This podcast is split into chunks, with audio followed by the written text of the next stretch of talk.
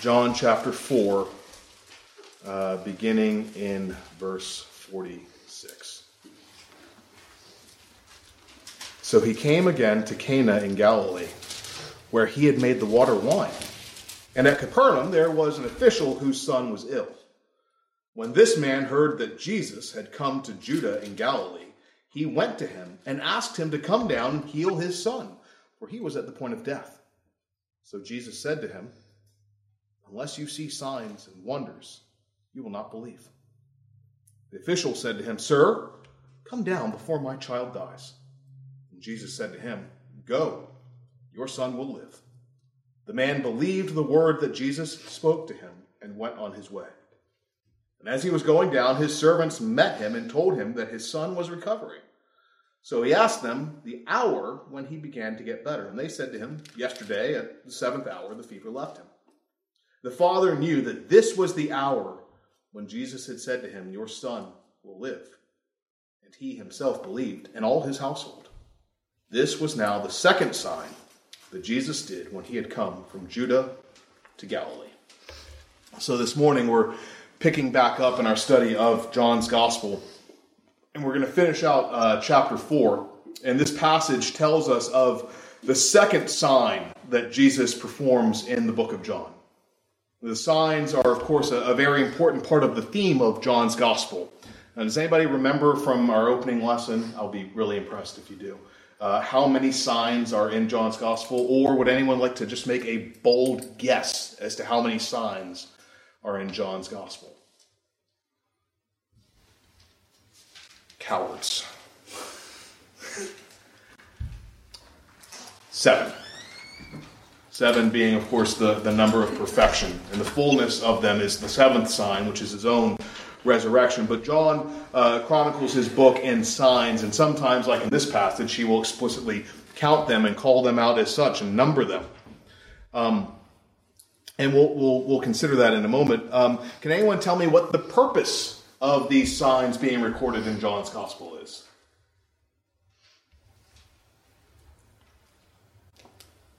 Bet you can. Nate? To show his glory and to um, bring his flock. Okay, good general answer.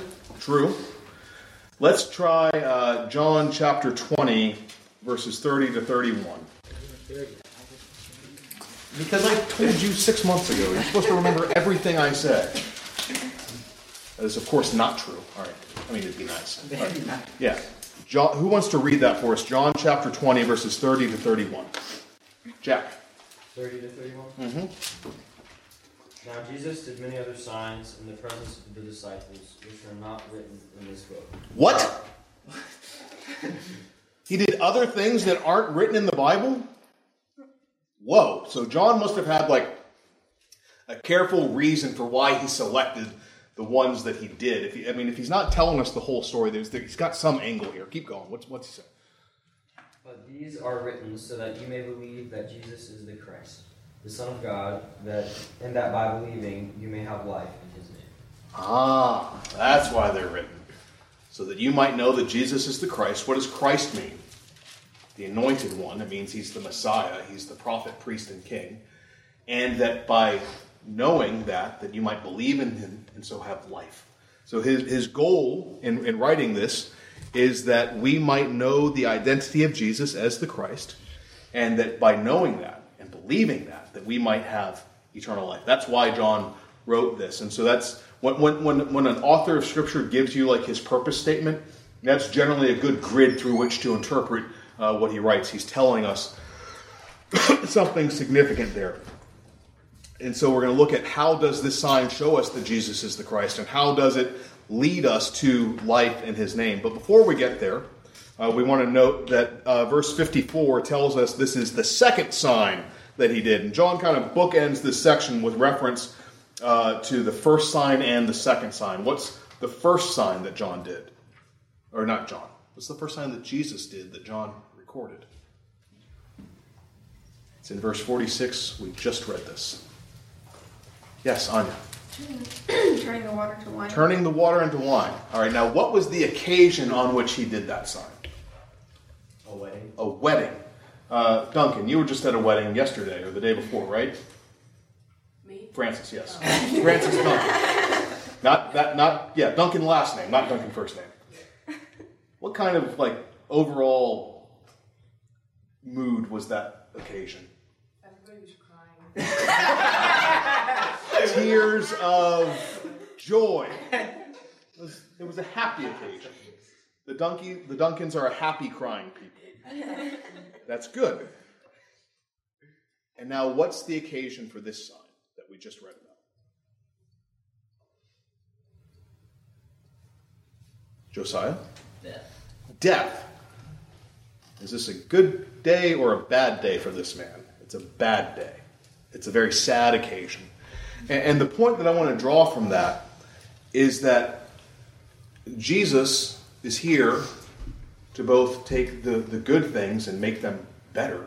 He came that we might have life and have it abundantly, John 10 10. And he's also come to take the sad and solemn occasions and redeem them. He is sufficient for both events. He covers the whole gamut, the whole spectrum of our lives. He is Lord over all of it. Um, James Boice writes It does not matter who you may be, sooner or later you are going to experience great sorrows or even tragedies in your life. You may be rich or poor, a man or a woman, black or white.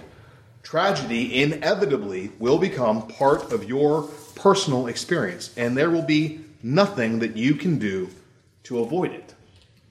Somebody, uh, please read for us Job chapter 5, verses 6 to 7. Job 5, 6 to 7.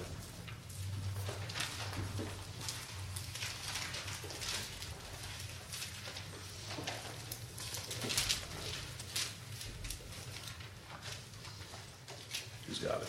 Not you. You've already gone. It's you two.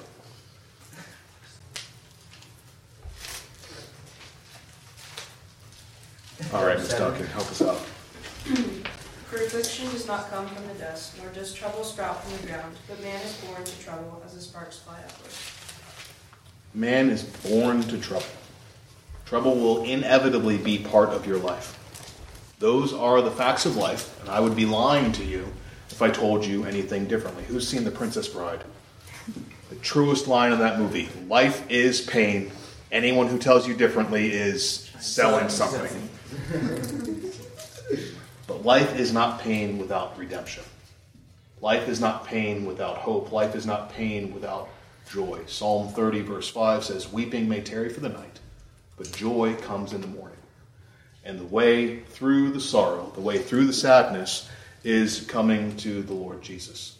Uh, particularly the occasion that this man finds himself in uh, with the, the death of his son, or the impending death of his son.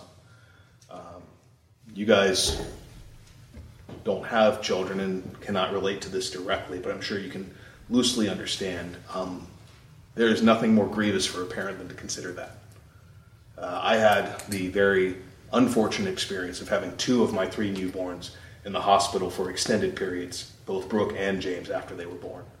Um, James uh, nearly died several times, and Brooke, um, when she was just a month old, spiked a 102 or 3 degree fever and was in the hospital for 10 days. And just kept treating it but couldn't figure out what was wrong. And I, I never knew uh, the need I had for prayer until those days of my life. And the Lord is there for you. And what you do in those moments of, of sadness and sorrow is, is you go to Him, as this man did in our passage. But also, He is there for you in the times of happiness and joy. And, and don't forget Him or neglect Him or leave Him out. Uh, as one commentator put it, Jesus is more than equal to either occasion. He has a place in all circumstances. If we invite him to our times of innocent happiness, he will increase our joy. And if we call on him in our times of sorrow and anxiety or bereavement, he can bring consolation, comfort, and a joy that is not of this world. And, and so I'm going to lead with you all my big takeaway. Usually we want to build up to this. I'm going to give it to you straight right now. And that is that whatever event that you find yourself in, a time of great sadness or a time of great joy, what you need above all else is to know that Jesus is Lord and that and to believe in his goodness and kindness, and that by believing you would find life in his name. And we'll see that work out in this passage in three parts. We'll see the, the moment of sorrow in verses 46 to 48. We'll see the belief in verses 49 to 50, and then the life in verses 51 to 54. So, first, the, the moment of sorrow. So, Jesus arrives to Cana in Galilee, and he's swarmed by this great crowd of people. And we see this event in verses uh, 43 to 45. And there is one man that has need of Jesus, as we've read, because his son was ill. And he's come to Cana from Capernaum, which is roughly speaking 20 miles by foot.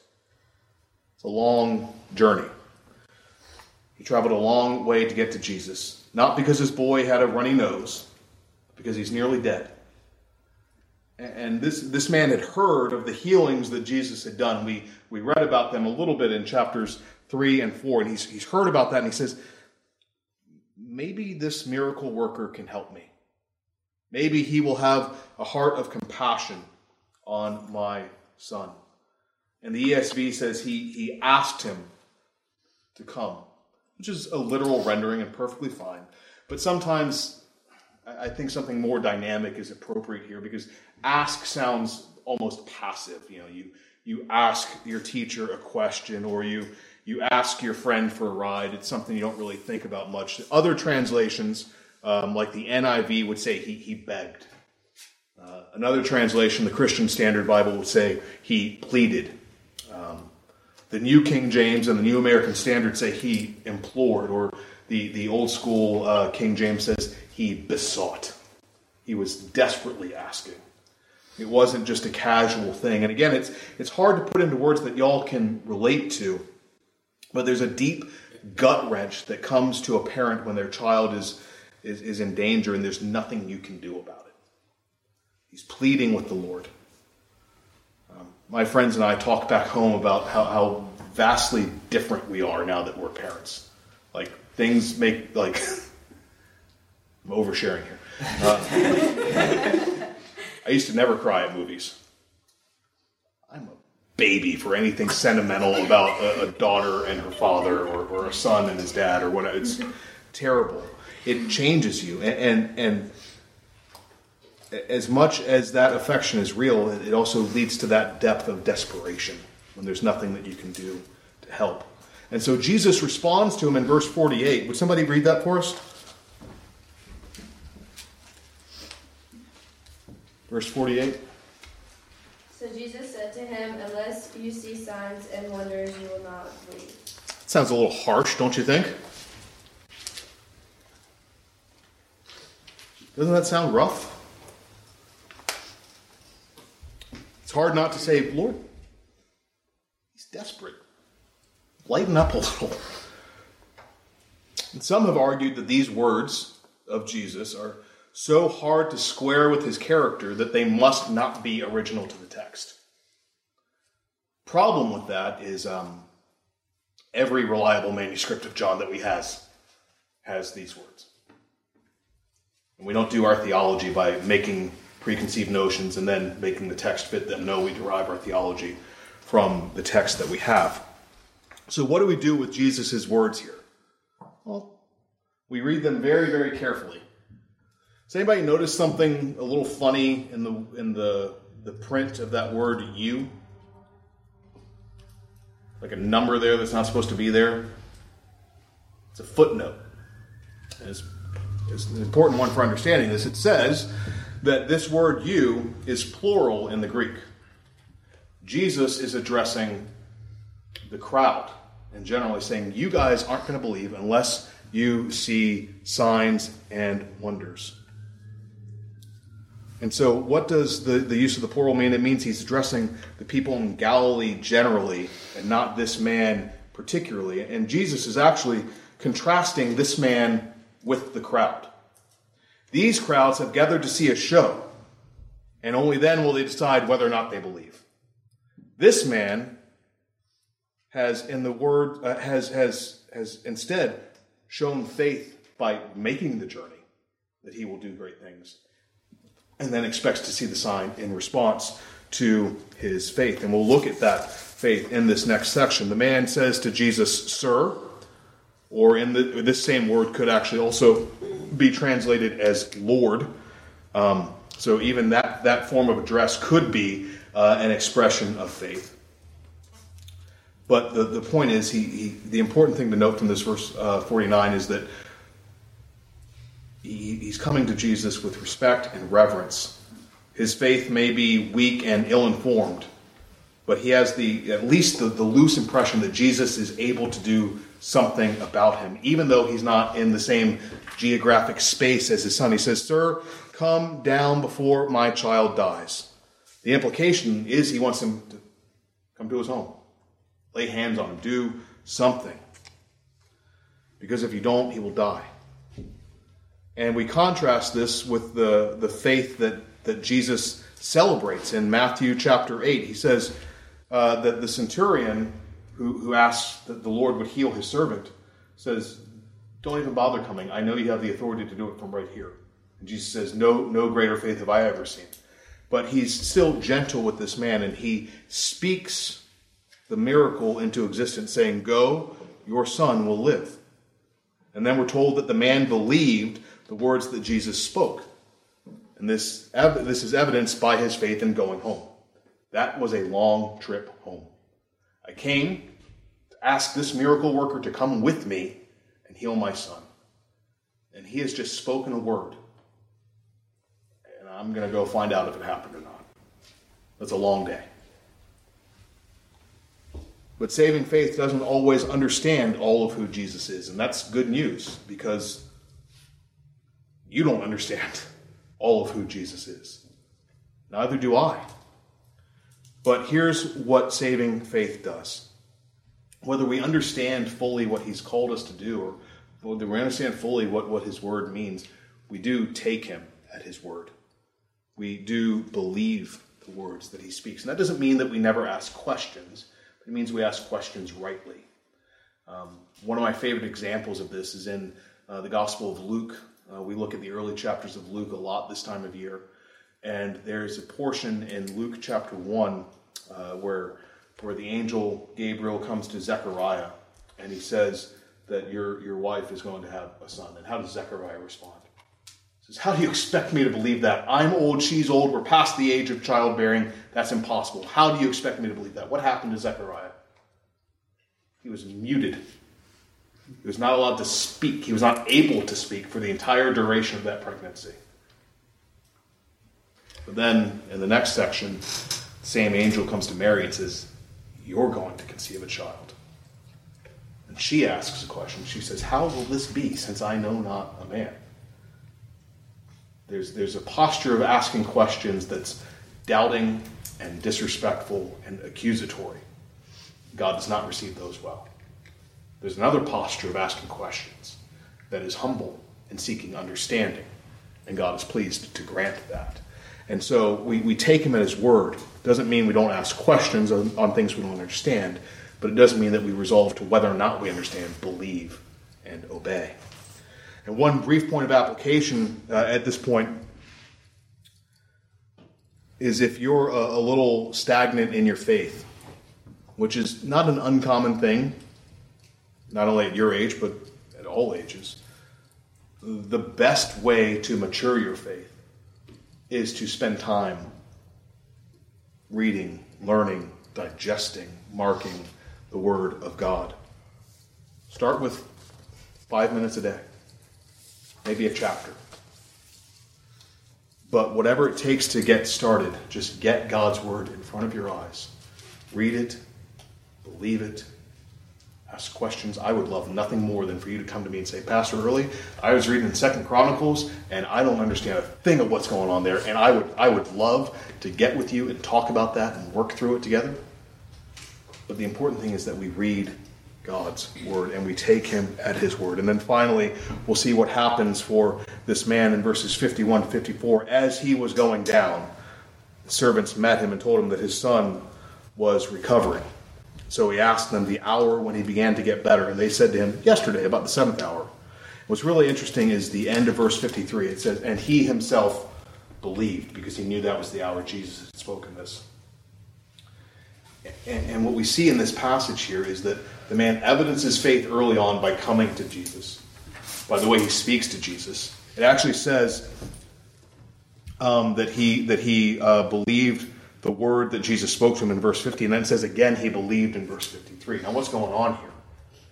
The point is that that faith is an ever growing, ever progressing thing.